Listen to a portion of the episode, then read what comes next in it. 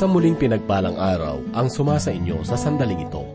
Nawa ay handa na naman tayo sa ating paglalakbay sa mga salita ng Diyos.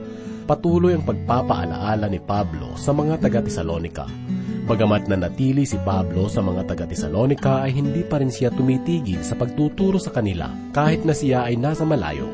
Hindi rin naging hadlang ang layo niya sa kanila upang mahinto ang kanyang pagmamahal sa kanila.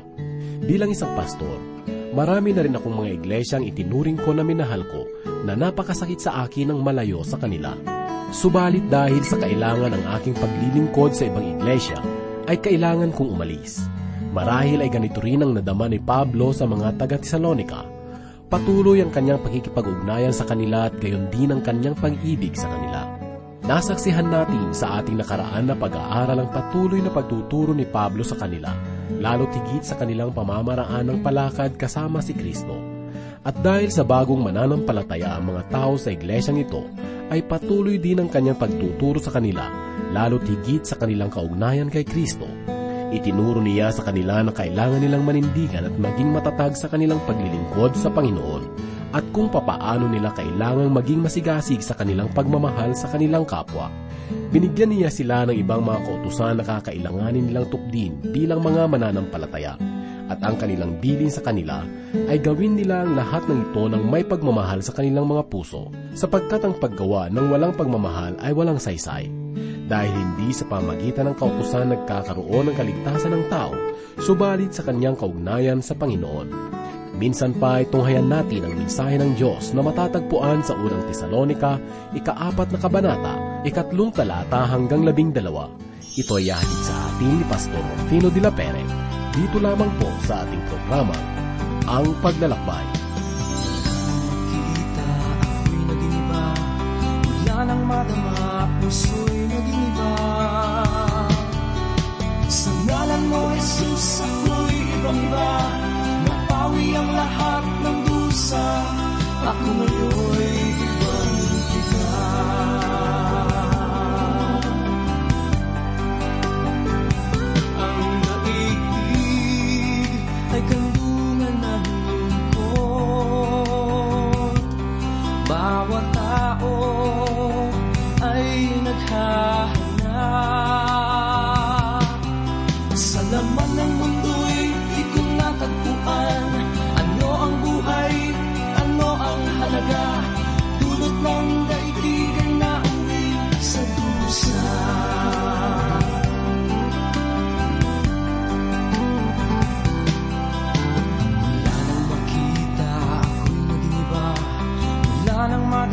puso'y naging iba Sa laman ng mundo'y di ko natagpuan. Ano ang buhay, ano ang halaga? Dulot ng daigdig ay nauwi sa dusa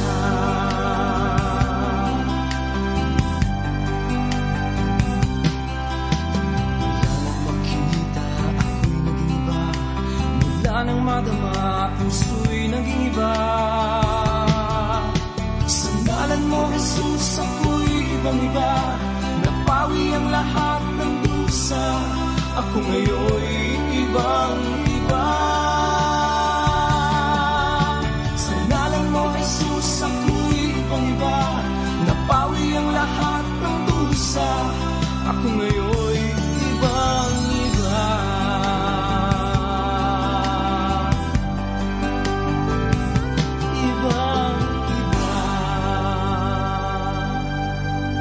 Ang ating pag-aaral at pagbubulay sa oras na ito ay pagpapatuloy po nating lakbayin ang liham ni Apostol Pablo sa mga tiga Tesalonika. Muli pong sumasa inyo ang inyong kaibigan at pastor sa Himpapawid, Rufino de la Peret.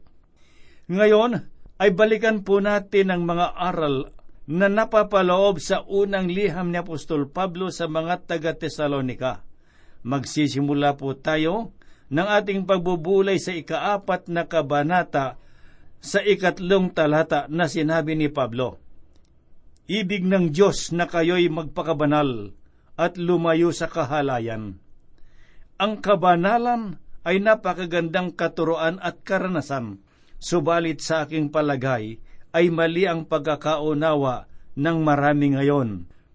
Kung babalikan po natin ang sinasabi ng banal na kasulatan, makikita natin na merong iba't ibang kahulugan ang salitang kabanalan.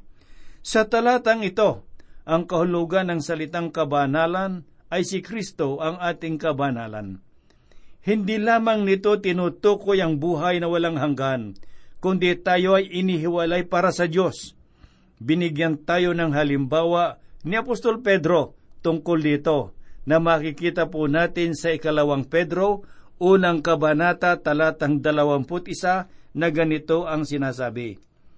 Ito'y galing sa Diyos at ipinahayag ng mga taong kinasiyahan ng Espiritu Santo. Ang mga taong kinasiyahan ng Espiritu Santo ay merong kanya-kanyang sariling pamumuhay na tela hindi sila mga taong banal. Halimbawa, si Moises ay isang mamamatay tao si David na sumulat ng maraming awitin ay isa ring mamamatay tao. Subalit sila ay binago at binanal ng Diyos. Inihiwalay sila para sa layunin ng Panginoon. Ang kabanalan ng isang mananampalataya ay gawain ng banal na espiritu.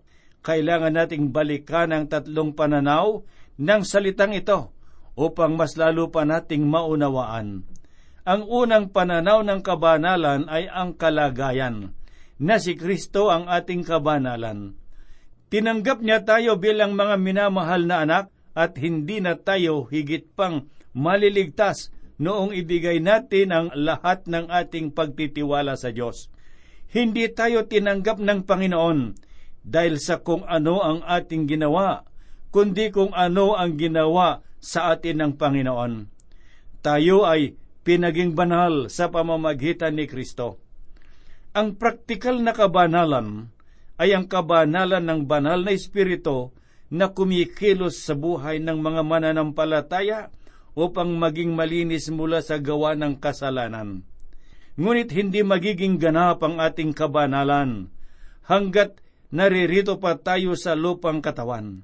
At ang pangatlo ay ang ganap na kabanalan ito ay mangyayari lamang sa mga mananampalataya kung mamumuhay sila sa wangis ng Panginoong Hesus. At sa pagkakataong ito, ang kalagayan at ang praktikal na kabanalan ay magiging lubusan o magiging ganap. Ang literal na kahulugan ng salitang kabanalan ay inihiwalay para kay Kristo. Sa sandaling ito, ang isang mananampalataya ay tumanggap na kay Kristo bilang kanyang tagapagligtas. Inihiwalay na siya para sa gawain ng Panginoon. Tinuruan ng Diyos ang mga mananampalataya sa pamamagitan ng mga simpleng halimbawa. At sa loob ng tabernakulo, maraming makikita na kagamitan na ginagamit para sa mga paghahandog. At sa loob ng apat na pung taon ng kanilang paglalakbay, sa ilang ang mga kagamitang ito ay nayuyupi at nasisira, at sa aking palagay ay hindi na nagiging kaakit-akit sa paningin. Gayunpaman ay tinawag ng Diyos na banal ang mga bagay na iyon, sapagkat sila ay sadyang itinalaga at inihiwalay para sa layunin ng Panginoon. Ganito rin po ang tao na tumanggap kay Jesus. Inihiwalay na siya upang gamitin. Sinabi ni Pablo na nasa kanila ang kabanhalan ng Diyos. Tayo ay inihiwalay ng Diyos para sa isang banal na layunin. Ang lahat ng mga anak ng Diyos, hindi lamang mga manggagawa, misyonaryo o mga tagapaglingkod, kundi lahat ng mga mananampalataya ay inihiwalay para sa gawain ng Panginoon. Sinabi pa ng talata na kayo'y umiwas sa pakikiapid. Huwag ninyong isipin na ang mga taga-Tesalonika lamang ang nangangailangan ng ganitong mga paalaala. At huwag nating isipin na sila lamang ang gumagawa ng mga ganitong kasalanan, lalo't higit ang mga pita ng laman. At hindi lamang sila ang merong mga pagsamba na may kahalayang nangyayari. Nakikita natin ngayon ang malaganap na mga pagsamba kay Satanas at sa mga ginagawa nilang kahalayan ay may kahalong ritual ng ganitong mga gawain.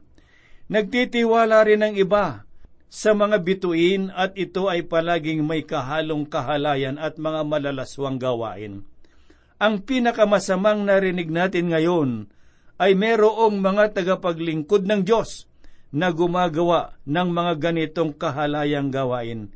At ang hindi mabuti at pinakamasamang bagay ay merong mga simbahan na pinagtatakpan ng kasalanan ng kanilang mga manggagawa at mga kapatiran. Tayo ay mga taong inihiwalay ng Diyos para sa kanyang gawain. Sinabi ni Apostol Pablo na tayo inihiwalay sa mga gawa ng kahalayan upang gamitin ng Diyos. Talikdan na natin ang lahat ng mga uri ng kasamaan. Sapagkat kung ginagawa pa natin ang mga bagay na ito, ay sinisira natin at hindi nagiging magandang patotoo sa gawain ng Panginoon. Ngayon ay kailangan bang naisin ng isang mananampalataya ang kabanalan? Oo, subalit kailangan natin kilalanin na sa pamamagitan ng Panginoong Heso Kristo upang tayo ay maging katanggap-tanggap sa Diyos.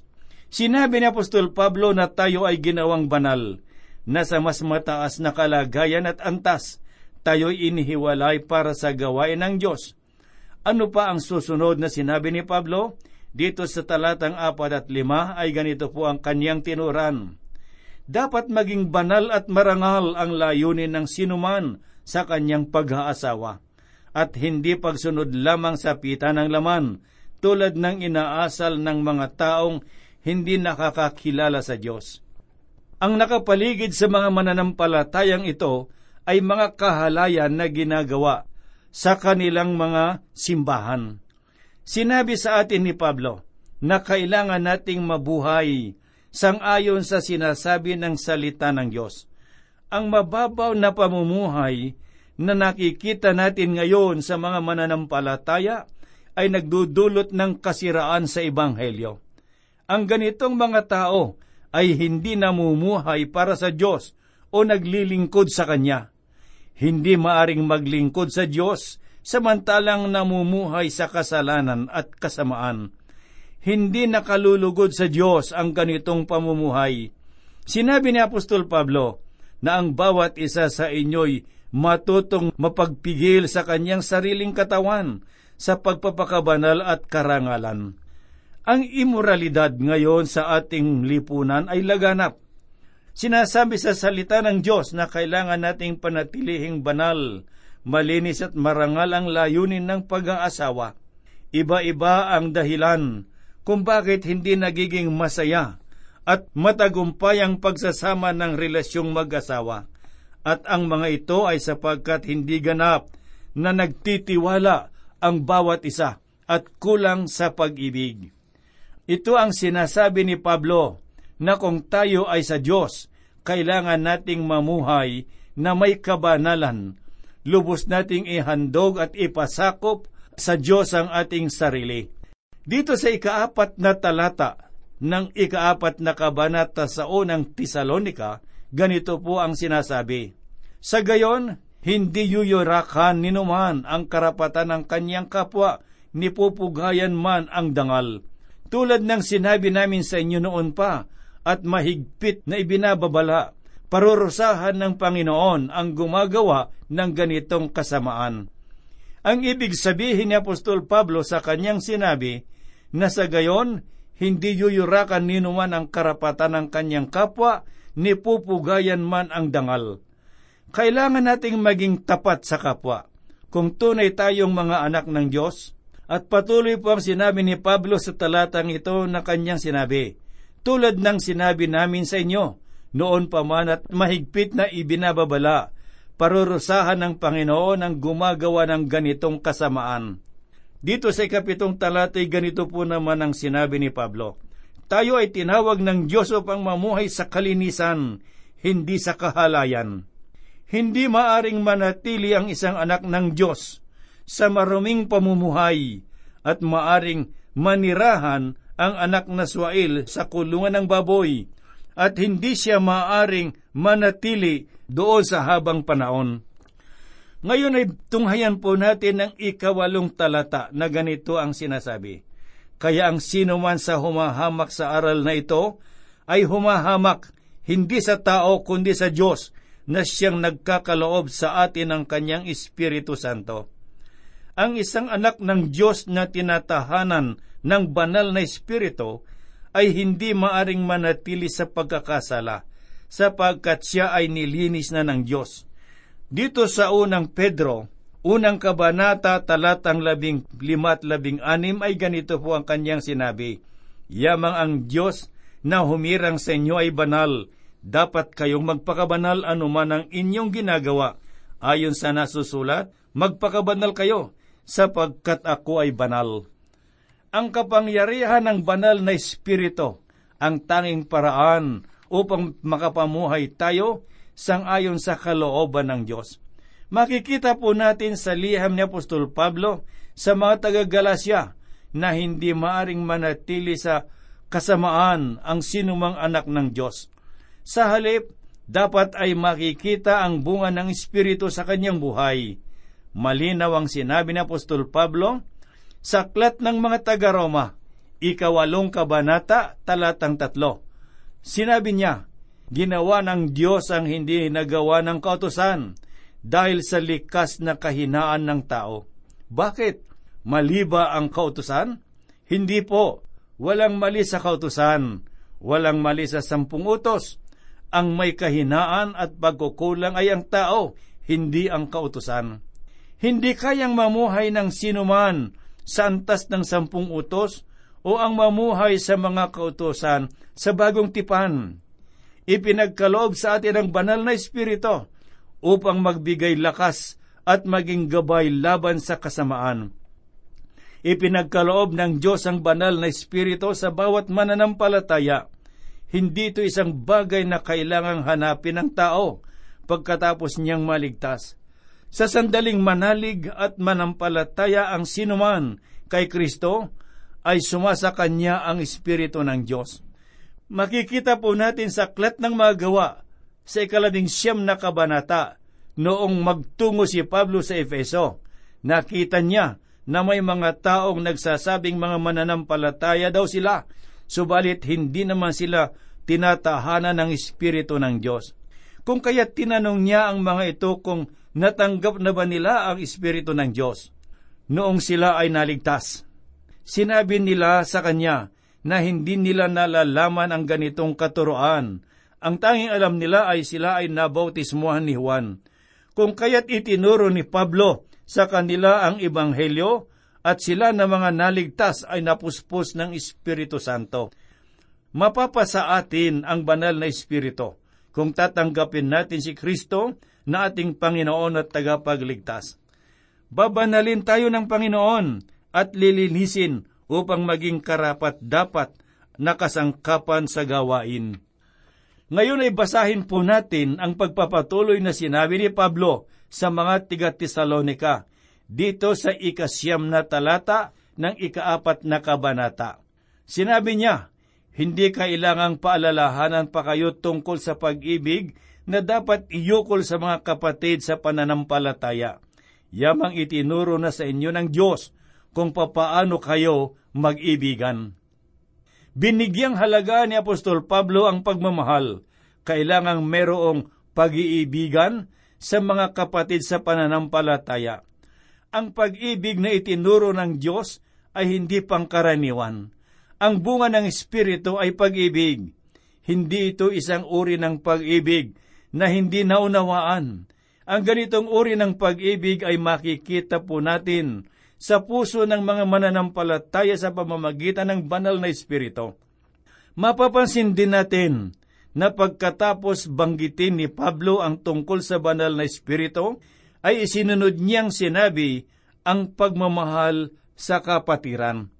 Ako'y naniniwala na makikilala natin ang tungkol sa Diyos sa pamamagitan ng pag-ibig.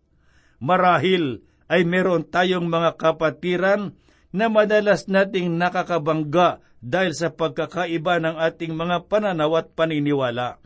Subalit ang ating mga kapatiran ang pinakamalaking katibayan na tayo ay mga anak nga ng Diyos. Bagamat magkakaiba tayo, ay pinag-isa naman tayo ng pagmamahal ng Diyos. Sa ikasampung talata ay ganito po ang sinasabi, At ito nga ang ginagawa ninyo sa mga kapatid sa Macedonia. Gayunman, ipinakikiusap pa rin namin sa inyo, mga kapatid, na pag-ibayohin ninyo ang inyong pag-ibig. Kailangan nating lumago sa pagmamahal sa ating mga kapatiran, bagamat mayroong mga kapatiran na mahirap mahalin. Mahal ng mga tiga-Tesalonika ang kanilang mga kapatiran, subalit hindi pa nila naabot ang kaganapan ng kanilang tunay na pagmamahal sa iba. Merong mga pagkakaiba ng ating mga kultura, subalit kahit na mayroong mga pagkakaiba sa isa't isa, pinag-isa naman tayo ng pag-ibig ni Kristo. Maaring hindi natin nais o gusto ang ilan sa ating mga kapatiran, subalit hindi maaring mawala ang pagmamahal. Sapagkat dito sa ikalabing isang talatay ganito po ang sinasabi, Pagsikapan ninyong mamuhay ng tahimik, ang inyong harapin ay ang inyong sarili ninyong gawain. Magpagal kayo para sa inyong ikabubuhay, tulad ng sinabi namin sa inyo. Ano pang ibig sabihin ni Pablo na sinabi niya pagsikapan ninyong mamuhay ng tahimik? Nakakatawag pansin ang katuruang ito para sa mga mananampalataya. Iba-iba ang ating mga paaralan na nagtuturo sa atin kung papaano ang marangal na pagtuturo. Ang mga seminaryo ay nagtuturo sa mga estudyante kung papaano ang magsalita sa maraming tao. Sa aking palagay ay kailangan din nating turuan ang ilang mga mananampalataya kung paano ang mamuhay na mapayapa sa iba. Ano ang kahalagahan sa sinabi ni Pablo na ang inyong harapin ay ang inyong sarili ninyong gawain? Ito ay magandang paalaala na ang ibig sabihin ay huwag kang makialam, huwag kang manghimasok. Mainam ang panukhalang ito hindi lamang sa mga mananampalataya, kundi gayon din para sa bawat isa. Ito naman ang mabuting panukala ni Pablo sa sinabi niyang magpagal kayo para sa inyong ikabubuhay tulad ng sinasabi namin sa inyo. Ako'y naniniwala na kailangang merong gawain ng isang mananampalataya na totoo para sa Diyos. Ang ikalabing dalawang talata ng ikapat na kabanata ay ganito po naman ang kanyang tinuran. Sa gayon, igagalang kayo ng mga hindi pa kumikilala sa ating Panginoon. Bukod dito, hindi ninyo inaasa sa iba ang inyong ikabubuhay.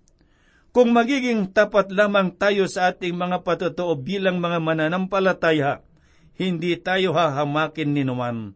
Ang ating mga pagkilos, ang ating buhay, ay magiging patotoo sa harapan ng Diyos at sa ibang tao. Binigyan tayo ng Diyos ng mga gabay kung papaano tayo dapat kumilos bilang mga mananampalataya. Mga gabay na magbibigay sa atin ng lakas upang maging maayos ang ating pakikitungo, hindi lamang sa iba, kundi gayon din para sa ating sarili. Subalit, mayroong katanungan na maiiwan sa bawat isa sa atin ngayon sa sandaling ito. Meron ka na bang kapayapaan sa sandaling ito? Meron ka bang kapayapaan sa iba? Gayun din naman sa iyong sarili. Kaibigan, maaring nangungusap sa iyo ang banal na Espiritu upang tanggapin ang Panginoon sa sandaling ito. Tanggapin mo siya at hayaan mong pangunahan ka sa iyong buhay upang magkaroon ka ng kapayapaan. Una sa Diyos, pangalawa sa ibang tao, at ang pangatlo ay para sa iyong sarili. Sapagkat sa aklat ng mga Hebreos, kabanatang labing dalawa, talatang labing apat ay ganito po ang sinasabi, Magkaroon kayo ng pagkikipagkasundo at kapayapaan sa lahat ng tao at mamuhay kayo sa kabanalan, sapagkat kung walang kabanalan, hindi ninyo makikita ang Diyos.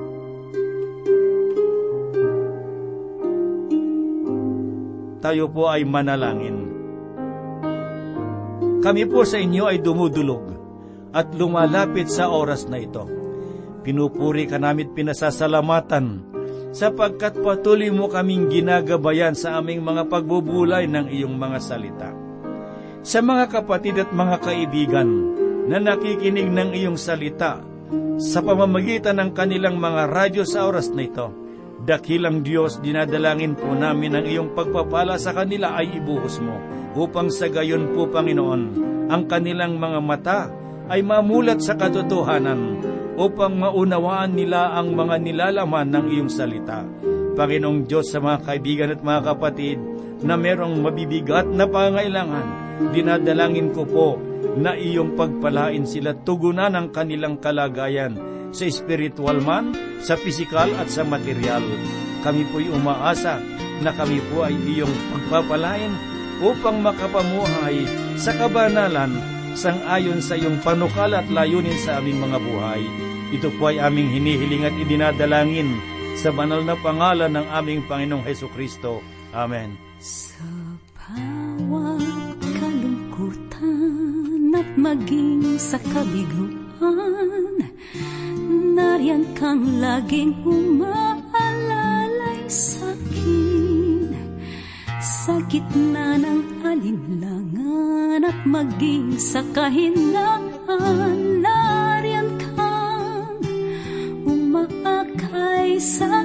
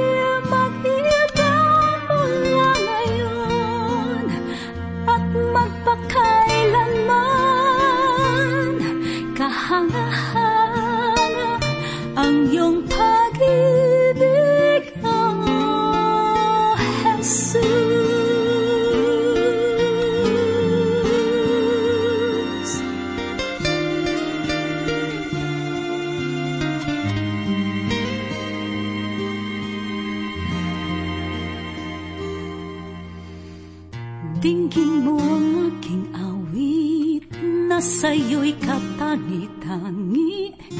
Himig ng aking walang hanggang papuri. Dahil sa iyong pag-ibig ay tataas ang tinig